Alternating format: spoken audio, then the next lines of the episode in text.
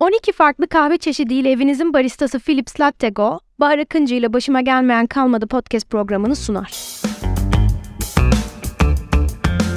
Başıma gelmeyen kalmadının yeni bölümüne hoş geldiniz. Bugün çok eğlendiğim bir arkadaşım var yanımda. Türkiye'deki en maceralı yolculuklarımı onunla yaptım. Heyelan'da beni heyelandan kurtardı. Hadi diyelim biz ona. Sel, e, ama yok yani heyelan da diyebiliriz çünkü bayağı ne diyebiliriz? Korkunç önünde. bir şeydi. e, yani 20 metre Dağ indi aşağı. Dağ indi aşağıya Karadeniz'de. Dur bir dakika daha seni tanıtmadan. evet sesinden anladığınızı düşünüyorum. Sevgili Rahşan Gülşan burada. Rahşan seni ne olarak tanıtayım ben? O kadar çok, o kadar güzel işler yapıyorsun ki teknoloji editörlüğü tarafın var, e, gazetecilik tarafın var, televizyonculuk tarafın var, şimdi bir yapım şirketin var. Ben senden ne olarak bahsedeyim? Ya şimdi gazetecilik ve televizyonculuk geride kaldı biliyorsun sebeplerini zaten. Evet. Ee, ama e, artık ben kendimi videografer olarak tanımlıyorum. Yani e, video içerikleri üreten, profesyonel olarak video içerikleri üreten, Çok da yönetmenlik yapan, projelerin içeriğini yazan, proje yazan ve bunun prodüksiyonunu üstlenen tek kişilik şov gibi biriyim aslında yani bu anlamda. Onun dışında teknoloji editörlüğü de demeyelim ama teknolojiyle çok yakından e, ilgileniyorum. İşim gereği de ilgilenmek zorundayım zaten. Hep öyle oldu. Dolayısıyla o çok önemli. Otomobiller benim için çok değerli ve önemli otomobil tarafım var. Ve şöyle bir şansım oldu tabii. Sevdiğim şeylerden para kazanabiliyorum hayatta ki bence bu hayattaki en büyük hazine bu galiba. E, Allah bana o şansı verdi. Ama bana kısaca Rahşan diyebilirsin bence. Peki sana şunu sormak istiyorum. Bu yolculukta bu noktaya gelirken bir sürü badire atlattığını biliyoruz. Bir sürü yapı taşı var. evet. Ee, ama bütün bunları birleştirdiğin güzel bir noktadasın şu anda. Ee, birazcık bu yolculuktan bizi dinleyen insanların ilham alması için çünkü Aposto'nun aynı zamanda e, böyle biraz üniversiteli, üniversite sonrası hayata yeni başlamış bir e, okur ve e, podcast dinleme e, kitlesi de var, dinleyici kitlesi de var. Oradan başlamak istiyorum. Valla özetlemem gerekirse Bahar'cığım ben güçlü kadın olacağım diye çıktığım yolda pehlivan oldum. yani gerçekten başıma gelen aslında böyle özetleyebiliriz. Ee, bunu ben seçmedim. Hayat beni buraya getirdi. 16 yaşında İstanbul'a geldim okumaya, üniversiteye. Erken kazandım işte biraz daha hızlı okudum ortaokul ve liseyi. Sonrasında hep tutkularımın peşinden koştum. Başka bir dünya vardı, başka bir Türkiye vardı, başka bir hayat vardı tabii ki ben 90'lı yılların başında İstanbul'a geldiğimde bugün bambaşka bir İstanbul var. Çok zor bir hayat var. Ee, ben bir şekilde adapte olmayı başardım ama bunu başarı olsun diye yapmadım. Hayatta kalmak için yaptım. Çünkü Hı hı. bu aslında benim hayatta kalma mücadelem. Tek başıma var olma mücadelem İstanbul'da. Ee, biliyorsun hayatımın her şeyine tanıksın. Sen de benim gibi aslında tırnak içinde taşralısın diyebilirim. Bizler İstanbul'a sonradan gelmiş insanlarız. Doğru. Ve daha zor bir savaşın içindeyiz. Burada eskiden tanıdıklarımız yok, network'ümüz yok. Bir bize çengel atacak işte mezunluk, illiyeti ve bir sürü hani bağlarımız yok. O yüzden daha da zordu bizim için hayata başlamak burada. Ee, benim için de imkansız da 16 yaşındaydım çünkü. Yani bir daha tam birey bile değildim İstanbul'a geldiğimde. Ama o 16 yaşıma kadar ailemden almış olduğum, kendimin bu katkıda bulunduğu, oluşturmayı başardığım hedeflerim ve hayallerime o kadar sıkı sarılmışım ki e, bunun hala meyvesini yiyorum kendi adıma. Çünkü bugüne kadar hayatta kalmam gerektiği her anda bu hayallerime sarıldım ve başka insanlara hobi olarak görünen şeylerden hayatımı kazanmayı başardım. E, bence en büyük kazanımım bu hayatta bu. E, birazcık farklı olmayı başarmak. Birazcık o thinking outside of the box diyor Amerikalılar. Hani böyle e, konfor alanının dışına çıkmak diyoruz biz daha böyle Türkler. E, konfor alanının dışına çıkmak zorunda kaldım her seferinde. Ve bu beni daha güçlü ve daha başıma gelecek şeylere karşı daha donanımlı kıldı. yaptı. E, dediğim şey de bu zaten. Yani güçlü kadın olacağım diye pehlivan olduğumdan kastım şu. Tıpkı bir güreşçi gibi aslında tekniğin daha iyileşiyor. Mücadele uzadıkça, savaş uzadıkça, başına bir şeyler geldikçe. Ben 40 yaşında gazeteden kovulduğum zaman gezi döneminde hayata baştan başladım. Ve çok zor 40 yaşında hayata baştan başlamak. Çünkü mesleğimde inanılmaz bir yerdeydim. Hayatta başarmam gereken ne varsa başarmıştım ve savaşım bitmişti. Artık meyvelerini toplayıp huzurla işte ev sahibi olup e, mesleğimde çok acayip yerlere gelip hem bir kadın olarak hem de gerçekten başka bir kentten gelip İstanbul'da var olmayı başarmış ve medya gibi zor bir alanda bunu başarmış bir kadın olarak tam gururla hayatımı yaşayacağım yerde baştan başlamak zorunda kaldım.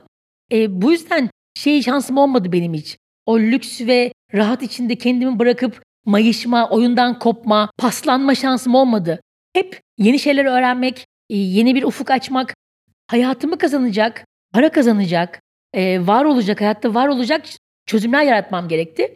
E bu da insanın hem yaşam kültürünü çok daha zenginleştiriyor, hem network'ünü daha zenginleştiriyor, e, hem de bir sürü aslında iyi ve kötü huy katıyor sana bunun beraberinde. Mesela ben çok sabırlı biriyimdir aslında. E, sabretmeyi öğreniyorsun. Ağlamak yerine çözüm aramayı öğreniyorsun. Söylenmek yerine olduğun şartlarda keyif almayı öğreniyorsun. Ama bir yandan da çok sertleşiyorsun. E, ve senin gibi hayata tutunamayan insanlara karşı da biraz e, mesafeli ve acımasız olabiliyorsun. İşte bu yin ve, yang, yin ve yang gibi hani o iyilik ve kötülüğün sonsuz dengesi gibi şekilde dengeni bulmaya çalışıyorsun. Ve bütün bunları Türkiye'de yapmaya çalışıyorsun bir yandan da. Ve sonra da seninle benim gibi azarlanarak tanışıyorsun. e, evet çünkü çok sen kısa, daha yolculuğunun başındaydın biz tanıştığımızda. Evet, çok kısa tanışma hikayemizi yani, anlatayım. E, yolculuk dediğim hani o tekamülünün başındaydın tabii, aslında tabii, sen tabii. ve e, henüz yolunu yönünü belirlememiştin. Evet. Bir geçiş noktasındaydın. Tabii. E, ama ben çok daha başka bir yerdeydim tabii. ve çok korunaklıydım. Ben insanlara karşı kendimi çok başta koruyup e, şeyden başlarım. Yani 100 puandan başlayıp aşağı doğru azaltanlardanım. O yüzden çok az insan hayatıma sokarım. Sen de bunu yaşadığın için çok korktun çünkü hayatında böyle bir insan görmedin muhtemelen o gün. Evet ama sonrası çok e, keyifli yolculuklara, çok keyifli bir dostluğa ve e, senin, senin bendeki rolün biraz bilir kişi konumunda. Estağfurullah. E, özellikle oraya getireceğim lafı teknoloji e, konusunda gerçekten çok bilgili tanıdığım az kişiden birisin. Kadın erkek olarak ay- ayırmak istemiyorum bunu ama zaten kadınlarda sayısı daha az. E, birçok şeyimi sana e, sorarak, sana danışarak alıyorum. Bir sürü teknoloji ben de çok seviyorum. Ben de çok meraklıyım ama çok şey sen, e, senden öğreniyorum. Bu konu nasıl gelişti hayatında? Ya bunun birinci günü yok. Ben kendim bildim bileli, doğdum doğalı böyleyim. E, 8 yaşındaydım. Annemlerle birlikte gittiğimiz bir otelde lobideki televizyonu tamir ettiğimde. E, bu tamamen benim aslında hobim gibi bir şey teknoloji. Ailem de beni hep destekledi. Yani bize şey yapmadılar. Böyle stereotip davranıp Evet siz bebeklerle oynayacaksınız. E işte bir, çünkü Erkekler siz kızsınız arabayla demediler. oynayacak demedi. Neyi sevdiysek, neyden heyecan duyduysak orayı daha geliştirdiler. Güzel. Yani e, ben mesela ansiklopedi okurdum. Okumaya ilk başladığım anda ansiklopedi okumaya başladım. Ve ansiklopedi okudukça teknolojik şeylere çok yükselmeye başladım. Çok enteresan. O zaman ansiklopedi okurduk biz çocukken. Sen de okumuşsundur eminim. Tabii tabii. Evlerde mesela hayat ansiklopedisi vardı o zaman. Gelişim çocuk ansiklopedisi vardı. Hayatta en sevdiğim şey eve gelip Meydan ödevlerim bittik. vardı. Daha o zaman benim yaşımda daha Meydan Larus girmemişti devreye. Sonra ben onunla başladım. kuponlarla dağıttılar onları. benim hayatta en sevdiğim şey aslında internetmiş ansiklopedi bu arada. Yani benim o, o çağda kendimin kendime yarattığım internetmiş. O yılın o zamanın Düşünsene, interneti. ansiklopedide A harfinden başlıyorsun Z harfine kadar. Hayata dair milyonlarca şey öğrenip fotoğraflarla bunları görüyorsun ve hayal gücün inanılmaz gelişiyor. Ve annemler benim okumayı çok sevdiğimi fark ettikleri anda da Verdiler coşkuyu. Yani ben ne istediysem okudum. Ve sonra İngilizceyi öğrenmeye de başladığım zaman iyice kontrolden çıktı her şey bu anlamda. Eriştiğim, ulaştığım her yayını okumaya çalıştım. Her alanda bir şey öğrenmeye çalıştım ki bunu bana ailem tabii çok büyük bir zenginlik olarak aşıladı. Aile çok önemli böyle şeylerde. Çünkü bunu bir problem olarak da görebilirdi ailem. Yani sen kızsın, kadınsın, evleneceksin zaten falan gibi hani. Ama tam tersi bunu çok zenginleştirdiler. Annem öğretmendi, babam avukattı. Ve e, babam doğulu bir erkekti üstelik. Ama olağanüstü bir e, şey vardı bizim hayatımızda. Öğrenmek ve bilmeye dair bir e, coşku vardı ve annemler çok keyif alırdı bundan. E, ben de bu şeyle beraber teknolojiye çok kolay adapt, oldum. E, 10 yaşımda bilgisayarım vardı ve Basic vardı o zaman. Basic bilgisayar dili vardı. Basic'te e, şeylerle komutlar yazmayı öğrendim. Ki ben sözelciyim, sayısalcı değilim. Dünyanın en zor şeyi benim için toplama çıkarma yapmak. Ama İyi bir pro user yani power user dediğimiz iyi bir kullanıcıyım ben. Hayatımda olması gereken, işim gereği kullanmam gereken teknolojilere dibine kadar hakim olmayı ve onları en verimli halde kullanmayı çok seviyorum. Çünkü bu benim yaratıcı sürecime çok olumlu yansıyor Bahar'cığım. Yani ben bunu aslında çok da şey olsun diye yapmıyorum yani bir yandan. Yani bir işte video kamera kullanıyorsam, bir kayıt cihazı kullanıyorsam e, veya işte bir e, drone uçuruyorsam bunlar hep maksimum faydayla kullanmanın yöntemlerini bir şekilde seçiyorum ve şunu da görüyorum, e, işte birçok arkadaşımdan da görüyorum. Bu çağda yaptığın işte teknolojiye hakimsen öne geçiyorsun. Çok önemli. Yani biz içerik üretiyoruz. Evet. Ee, bu tabii şeyi de getiriyor. Hani bilmiyorum dinleyen biri bile buradan ilham alsa çok sevinirim. İlk yapmaları gereken şey herkesin İngilizce öğrenmek. Doğru. Veya bir dil öğrenmek. Ki YouTube artık dünyanın en büyük ansiklopedisi. Herhangi bir konuda how to yazdığın anda karşında onlarca video çıkıyor ve bir şeyler yapmayı öğreniyorsun. Ve buradan da aslında eğer içinde o ateş varsa kendi kendini geliştirebiliyorsun. Ya benim bu hayatta en güzel şeylerimden bir tanesi aslında annemlerin bana genç yaşta İngilizce için kursa yazdırmaları oldu. Ve benim İngilizceyi çok sevip böyle onu bir tutkuya dönüştürmem oldu. Tabii bu ben de devlet lisesinde okudum ama e, orta ikinci sınıfta İngilizce kursuna başladım. İngilizce öğretmenle Aynen. çalışmaya başladım Aynen. E, ve hayatımı değiştirdi. Evet. Ya işte geçen hafta Hollanda'daydım ve o İngilizce bilmek o kadar şeyi kolaylaştırıyor ki. Yani ben çok basit bir bütçeyle dört gün boyunca hiç sorun yaşamadan başka bir Avrupa kentinde e, hayatta kalmayı başardıysam bu bunda gerçekten en büyük Tek etki başına. dil biliyor olmak. Doğru. Hem güvenlik açısından hem dünyayı tanımak açısından hem e, Türkiye'ye dışarıdan bakmayı da becerebilmek açısından çok değerli bence bir dil bilmek. İngilizce olur, İspanyolca olur. Hangisi sana yakın geliyorsa yani. Şimdi buraya gelen her konuğa programın adı başıma gelmeyen kalmadı. Ee, bunu olumlu da alabilirsin, olumsuz da alabilirsin. Biz genelde olumlu taraflarına bakıyoruz. Çünkü buraya gelen her konuk bizim öncesinden benim tanıdığım veya işte bir şekilde e, izlerini bıraktığı izleri takip edip ulaştığım her konuk hayatını, kendi kaderini, kendi elleriyle, bakış açısıyla, eğitimiyle ya da seyahatleriyle değiştirebilmiş insanlar. Sen de bunlardan birisin. Başıma gelmeyen kalmadı diyeceğin, hayatını dönüştüren üç tane eee, önemli olayı soracağım.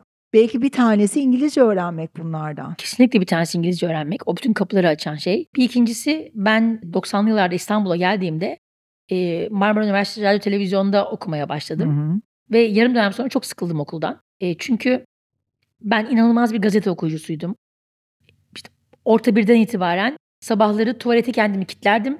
Servis gelmeden köşe yazılarını okuyup, gazeteyi okuyup, hatmederek, annemi delirterek okula giderdim her sabah. Gazete benim için bir tutkuydu. Ve ben yarım dönem okulda okuduktan sonra çalışmaya karar verdim. Ve o zaman iki Telli'de Sabah Gazetesi binası vardı. Gittim oraya. Orada bir müzik dergisi vardı. Merhaba dedim.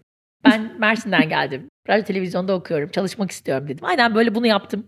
Benim de böyle bir hikayem İngilizce var. biliyorum dedim. O Bravo. zaman bir çok havalıyım. İngilizce biliyorum. Bir tabii bu e, 30 yıl öncesinden bahsediyoruz. O zaman İngilizce bilmek 30 çok daha değildir fark o. 30 yaratan. yıl olsa duramazsın. 47 yaşındayım şu anda. 30 yıl. Ve o gün bana hiçbir iş vermediler. Ben bir hafta boyunca gittim geldim oraya.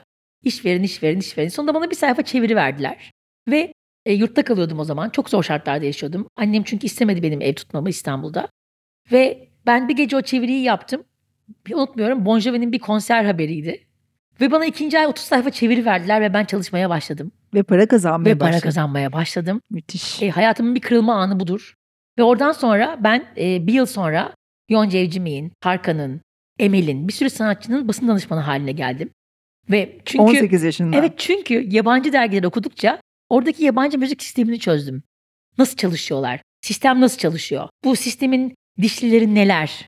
Yani Türkiye'den çok farklı çünkü. İşte mesela Artisten Repertuar diye bir ekip var mesela. Şarkıları onlar biliyor. İşte e, PR ekipleri var falan. E, Ben Yonca ile röportaja gittiğimde Yonca Evcimik'le o zaman e, abone çıkmıştı. Bandıra Bandıra albümü daha çıkmamıştı. İki albüm arasındaydı Yonca. Dünyanın en tatlı insanlarından biridir. Röportaj bittikten sonra dedim ki ya Yonca ben sana bir şey söylemek istiyorum dedim. Ben dedim ne zaman senin fotoğraflarını bulmak için arşive insem, dergilerin arşivi vardı o zaman, DIA arşivleri. Bir resim gerektiğinde arşive iner. Tek tek büyüteçlerle ışıklı masaların üzerinde fotoğraflara bakar, fotoğraf seçerdik. Dergi en güzel fotoğrafları. Dedim ki ne zaman bakacak olsam fotoğraflarına böyle mekanlarda, işte gece kulüplerinde çıkarken çekilmiş flaşta çok kötü fotoğrafların var. Ben dedim yabancılar şöyle yapıyor. Her dergiye ayrı set fotoğraflar çekiyor dedim. Çünkü o zaman bize e, yabancı e, ajanslardan, ABC ajansı, ABC ajansı vardı o zaman Türkiye'de.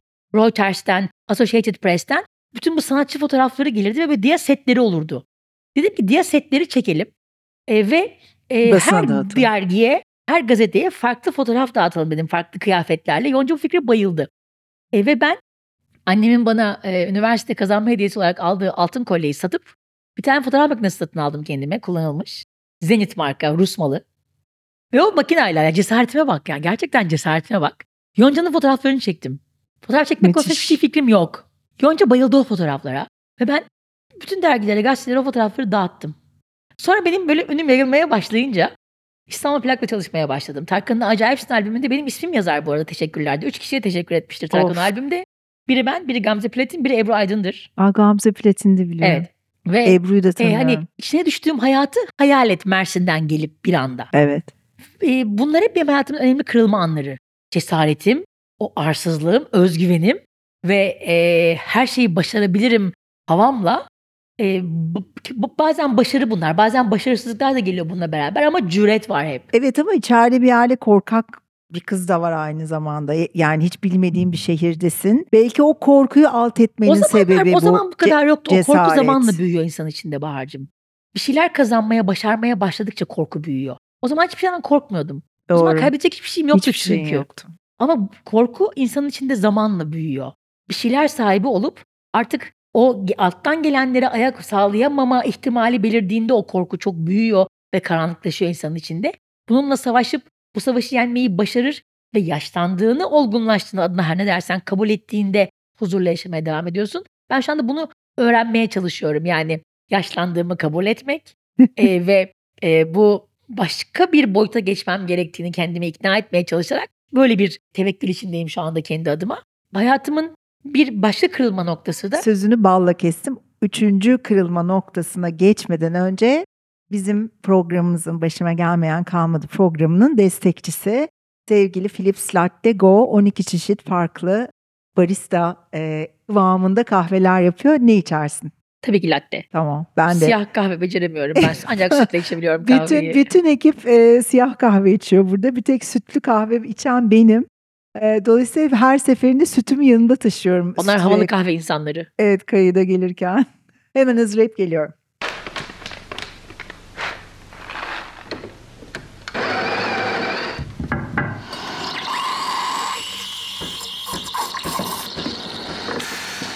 Sendeyiz Rahşan Gülşen. E, üçüncü kırılma noktam da e, tabii ki köşe yazarı olduğum gün. Bu benim çok beklemediğim bir şey. Ben bir yerden yırtmaya çalışıyordum sabah gazetesinde çalışırken ve otomobile bulaşmaya çalışıyordum. Motor yılı? bulaşmaya çalışıyordum.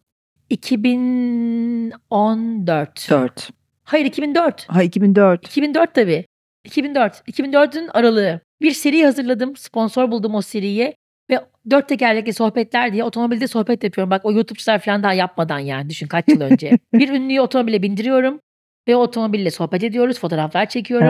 Ve tam sayfa. Ben, ben hatırlıyorum yıkılıyor onu. yani böyle. Evet hatı, gayet net hatırlıyorum. Son konu Mehmet Barlas'tı ve yaz, yayınlandı. O da araba falan çok severdi. Yazı bittikten sonra işte yayınlandı. Yıl, yılbaşı iki gün var. Aradı beni. Çok güzel olmuş. Ne sağlık dedi.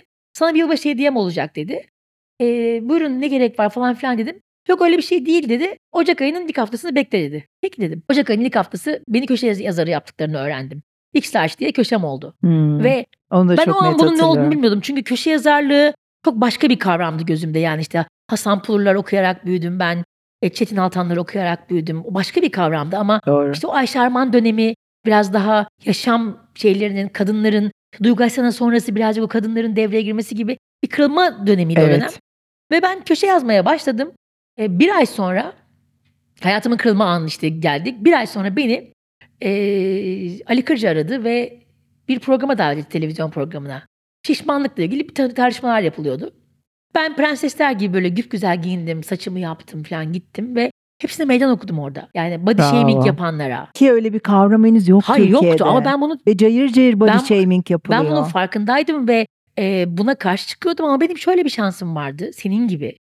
E, biz eve kapan, kapanmış insanlar değiliz. Biz hayatın içindeyiz. Canımız ne isterse yapıyoruz. Canımız ne isterse yaşıyoruz. Herkes bizim kadar şanslı değil. Tabii. Yani bilmiyorum sen kendini tabii kilolu olarak hani tanımlıyor musun ama e, ben kendimi böyle tanımlıyorum ve Tanımlıyor musun ama kilolusun diyorsun. yani ve orada kırılma noktası oldu işte hayatımın. Ve beklenmedik bir şöhret geldi işimle beraber. Sonra işte işler çok başka türlü bir şeye dönüştü ve hayatım bir anda hiç ummadığım, planlamadığım, beklemediğim bir yere evrildi ve ben meşhur oldum. Hı hı. Bu hayatımın en büyük kırılma anıdır tabii ki. Ve çok meşhur oldum. Yani biraz değil, çok meşhur oldum. Bu çok korkutucu bir şeydi o zaman benim açımdan. Çünkü bakma böyle güzel gibi zannediyor herkes. Bugün herkes ünlü olmaya çalışıyor. E, işte TikTok, sosyal medya herkes ünlü de oluyor 15 saniyeliğine falan ama çok zor bir şey. Damalı eşek gibisin sokaklarda. Doğru. Öyle öyle meşhur olduğun zaman. Ya ben çünkü her gün ulusal kanallardaydım. Sürekli televizyona çıkıyordum. Başka türlü bir şöhret oluyor o zaman. Ee, başka türlü bir bilinirlik oluyor. Yani sosyal medyadaki giden çok daha farklıydı o zaman. Ve o zaman da şu savaşım başladı kendi içimde. Sakin ol. Bu her an geçebilir. Sakın havaya girme. İç mücadelemle yaşadım o zamanları. E, çünkü çok insan gördüm. Ünlülerle çok takıldığım için o dönem, çok çalıştığım için ün geçerken başlarına gelenleri gördüm hep. Çok kötü bir şey ünün gitmesi. E, seni var eden tek şey şöhretse. Doğru. Ve bir şekilde işte bu dediğim gibi o savaşı hep de Allah bana verdiği için çok da öyle üzülme şansım olmadı herhangi bir şey biterken, geçerken. Şimdi e, hiç ünlü olduğumu düşünmüyorum. Ünlü olmak için de çok büyük emek sarf ettim e, gazeteden kovulduktan sonra. Bir sürü teklif geldi televizyon vesaire ama çok ağır büyük o popülerlik, o bilinirlik, o mesleğin getirdiği bilinirlik. Dolayısıyla şu an çok daha keyifli, çok daha kendimi iyi hissettiğim, çok daha sadeleşmiş ama yine aynı mücadeleyle hayatıma devam ediyorum. Peki seninle çok eğlenceli, bazen çok e, çekişmeli, e, bazen çok stresli ama genelde sonu çok iyi biten, çok güldüğümüz ve hep hatırlayacağımız seyahatler yaptık. Onları konuşacağız son bölümde ama sana bugüne kadar e, biliyorum ki müthiş seyahatlerin var. Bugüne kadar en unutamadığım bir seyahatini merak ediyorum. Mesela Grand Canyon'u hatırlıyorum anlatmıştın. Ya mesela Arjantin'de çok Arjantin. bir anım var. Ee, sene 1998 Dünya Rally Şampiyonası'nı takip ediyorum. Ee, televizyon ekibi olarak. Biz e, Volkan Işık yarışıyordu o zaman Türk pilot. Oo. Ee, ve biz Volkan'la e, dünyada 14 yarışa katılıyordu bizzat. Dünya Rally Şampiyonası'na ayağında. Ben de motorsporları ve otomobiller hastalığımdı. Sırf bunları görmek için Ahmet Özgünler'in ekibinde bir asistan olarak işe girdim. Yar- yarışlardan önce o ülkeye gidiyorduk. Ee, yarışmanın etaplarının olduğu rotayı ezberleyip yarışta kameramanları son hız otomobillerle oralara götürüyorduk. Biz kullanıyorduk arabaları. E, Arjantin'e gittik. Arjantin'de o zaman 98 yılında kiralık otomobil yok. Brezilya'dan o 20 tane Ford Ka getirmişler. Ford Ka'yı da bilen bilir minicik bir otomobildir. Tek kapılı küp küçük ama yani küçücük bir otomobil. Evet hatırlıyorum ben. E, ve oradaki Ford Ka böyle manuel pencereli, sert direksiyon, hidrolik direksiyonu bile yok falan filan. Biz onunla geziyoruz. E, mevsimler ters. Türkiye'de yazken Arjantin'de kış.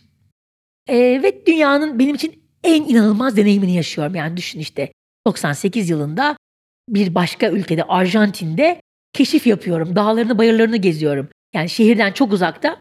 Her gün 200-250 kilometre kadar yol yapıyoruz. İşte rotayı bir yapıp geri otele dönüyoruz. Bir gün elimizde de yol notları var. FIA denilen Uluslararası Otomobil Sporları Kurumu'nun verdiği böyle e, anayasa gibi yol notları ki şaşmaz. Tabii. Yani sağa dön diyorsa 3 metre sonra 4. metrede dönersen yol kaybolursun. Yol notlarıyla geldik geldik geldik. Böyle bir kumul bir araziye geldik. Bir tane nehir ve karşı taraftan yol devam ediyor. Arjantin'de çok fazla su geçişi var günlük hayatta. Sürekli nehirlerin içinden geçiyorsun. Küçük nehirlerin, küçük derelerin. Böyle arabayla geçiyorsun. İndim böyle birkaç adım attım. Şahane hiçbir sıkıntı yok. Bindim arabaya. Yanımda arkadaşım var. Böyle bastım. Sen pilot musun kopilot? ben kullanıyorum. Oh. Böyle birinci vites, ikinci vites oldu. Sular fışkırmaya başlayınca da hoşuma gitti. Üçüncü vites böyle gaza bir bastım. Ortasına geldik nehrin ama çok büyük bir nehir yani çok uzun.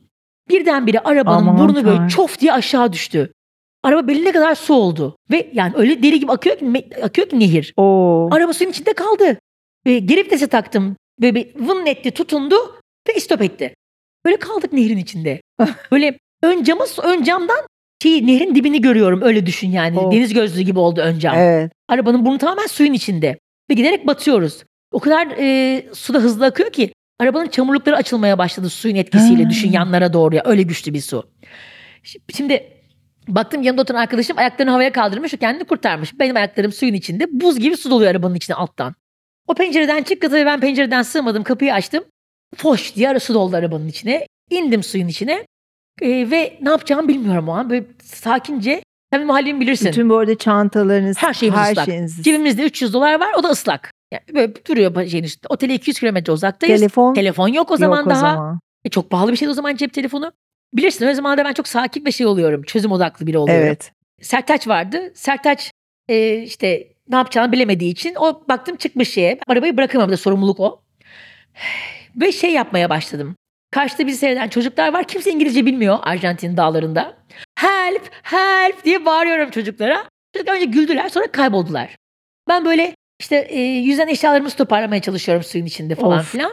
Bu arada araba böyle yavaş yavaş kaymaya başladı. Gidecek araba yani. Oo. Sonra 15 dakika sonra kocaman bir traktör geldi. Çocuklar traktör çağırmışlar meğerse. Ya. Traktörcü abi geldi ama dev bir traktör. Yani böyle Türkiye'de görmediğimiz kadar büyük bir traktör. Dört çeker. E, adam bana zincir uzattı bağla diye. Yani şeyle anlaşmaya çalışıyoruz hareketlerle. E, böyle burnumu tutuyorum dalıyorum suyun altına. Arabanın bağlayacak yeri yok. Sonra aklıma geldi.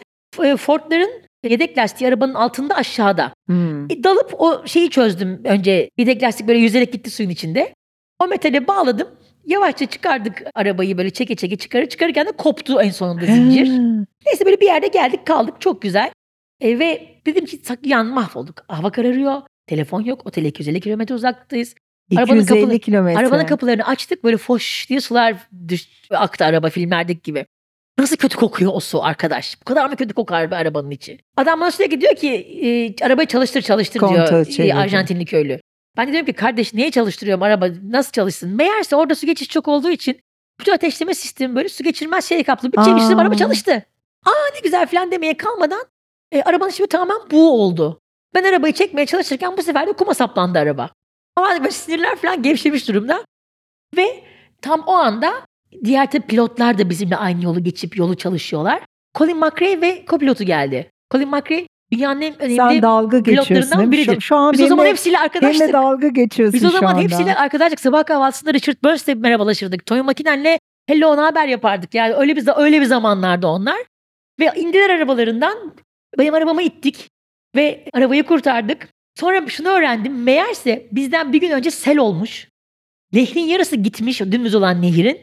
Yol notları değişmiş ve bize yeni yol Aa. notunu vermeyi unutmuşlar. Ha. Eğer bir suya saplanmasak Colin McRae de suya saplanacaktı. Bu da böyle bir anır tabii o zaman cep telefonu olmadığı için fotoğrafımız yok. Colin McRae arabamı Ya. iterken. O zaman tabii hayatlar Müthiş hikaye kendimize saklardık hikayeleri. Evet yani böyle çok e, dünyalı şampiyonası anım vardır gerçekten. Peki Karadeniz hikayemizi sen anlatır mısın? Sen Ya, Karadeniz- çok Karadeniz çok benim çok uzun zaman gitmek istediğim bir yerdi. E, ben de senin gibi yalnız seyahat eden bir kadın seyyahım aslında. E, ama senin kadar detaylara hakim, senin kadar turizmci gözüyle bakmıyorum. Ben tamamen kendime kendime kadar geziyorum. Hani böyle Gayet gezeyim, gezeyim, geziyorsun. göreyim. Ben fotoğraf, video çekmeyi seviyorum. Sen anlatmayı seviyorsun gittiğin yerleri. Çok da güzel yapıyorsun. Teşekkür Sen de ederim. titiz birisin çünkü. Ben senin kadar titiz değilim. Öncesinde çalışıyorsun, sonrasında Evet, çalışıyorsun. Bir story atman bir saat sürüyor. Hiç böyle değilim. Ben hemen yap, basıp atıp yapıştırıyorum. Benim için orada bağlantı bitiyor. Çünkü ben anı yaşamayı seviyorum. Ama sen çok başka türlü bir marka yarattın bunu yaparak bu arada. Teşekkür ederim. Ee, savaşlarımız çok farklı değil bizim seninle. Doğru. Ee, ve tek başıma o zaman ben pick-up kullanıyordum. Hı hı. Ve e, pick-up'la böyle bir tur yapmayı çok istedim. Ve seni de yoldan çıkardım. Sana da Evet, pick-up bulduk biliyorsun. iki- bir tane iki iki pick-up. pick-up.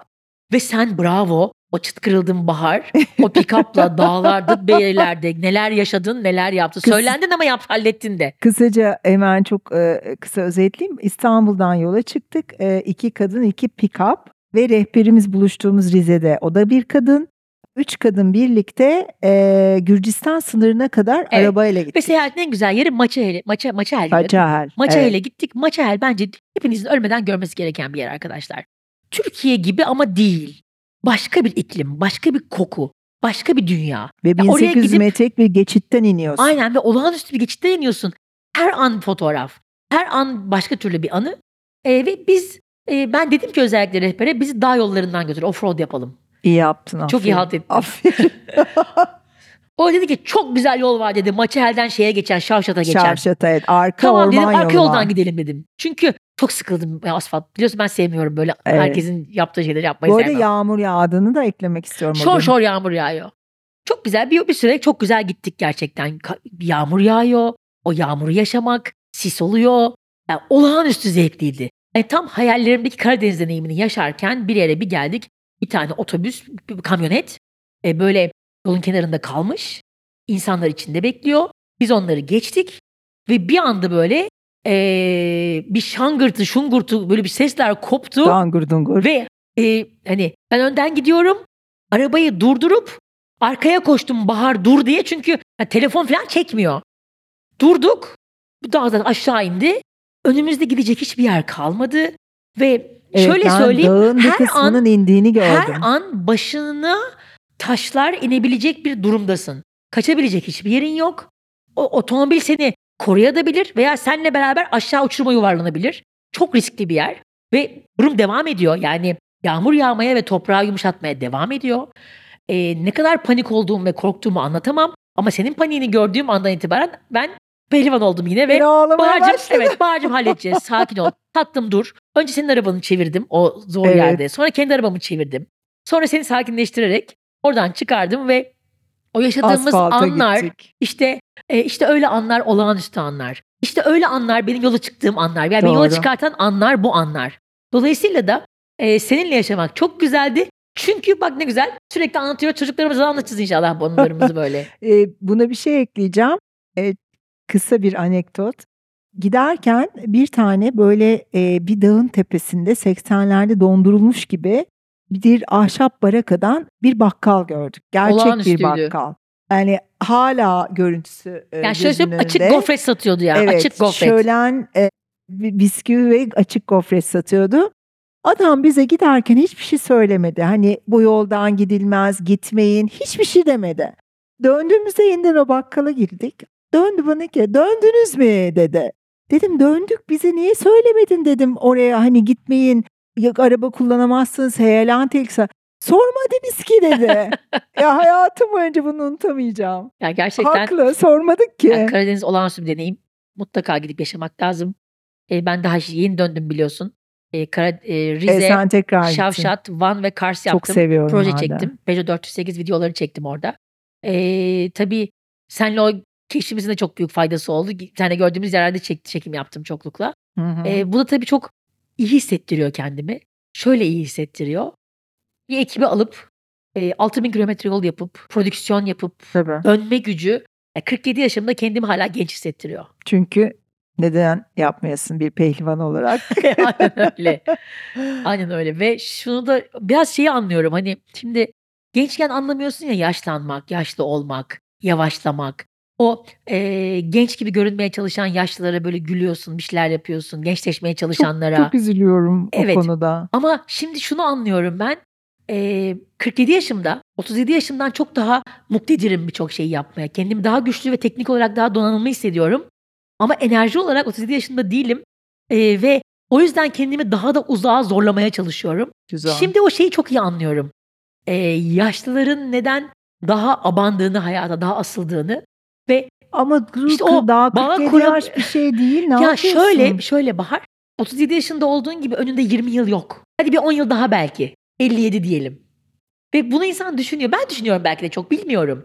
E, o olgunlaştığını hissettiğin, artık karakterinin oturduğundan emin olduğun ki bakma yine değişiyor insan. Yani geçen yıldan bile farklı bir insanım. Şey gibi de değil yani. Böyle mıh gibi oturmuyor insanın karakteri. Çok Doğru. değişiyorsun. Bir de belki biz öyleyiz. Çok hayat yaşıyoruz. Çok insanla tanışıyoruz. Çok yer görüyoruz ve gördüğümüz her yer bize başka bir şey öğretiyor ve Doğru. anlatıyor muhtemelen. Ee, onu görüyorum ve hep şansımız olsa yani 37 yaşındaki benle 5 dakika konuşabilsem hayatımı bambaşka bir hayat yapardım. Ya bu gerçekten çok Neleri değiştirirdin? ya bir kere şöyle derdim. Sakin ol. Ne olur sakin ol. Allah aşkına sakin ol. Tadını çıkar 37 yaşının. Hatta 27 27 yaşında insem derdim ki çalışma. Oku, daha çok oku, gez, dolaş. Yani o endişelerimi hatırlıyorum. O korkularımı hatırlıyorum. evet ama yani ve o insan korku bir şekilde olmazsa ya da o endişe olmazsa çalışmasak öyle belki bu noktada ben olamazdık. mesela o kadar çok çalıştım ki ben gençliğimi hiç hatırlamıyorum. Ben de. Hiç yok. İnsanların çok güzel gençlik fotoğrafları var, gezme fotoğrafları var. Ben de onların hiçbiri Benim yok. okul fotoğrafım yok ya. Yok. Ha, Okul hayatım boyunca Ha, çalışıyorum. işte. Arkadaşlarım okuldan çıkıp sinemaya gidiyordu. Ben koşarak ajansa gidiyordum çalışmaya. İşte aynen öyle. Derme ve şunu demek isterdim. Tatlım sakin ol. Ne olur gençliğin tadını çıkar. Can gençlik anıları da lazım olacak yaşlandığın zaman. Benim hiç Doğru. gençlik anım yok. Benim işte bir anlattığım yol hikayelerim var. Böyle bir iş, iş- işin yanında hikayelerim var. O yüzden keşke konuşabilsek bir 10 yaş eski halimizde, 20 yaş eski halimizde ve desek ki sakin ol her şey zaten çok güzel olacak. Çünkü sen çok güzel bir insansın. Hiçbir şey güzel olmasa da sen çok iyi bir insansın. Sen çok doğru bir insansın. Hayat istediğin gibi yaşayabiliyorsun. Demek ki kendimizi bir sakinleştirmemiz lazım bizim.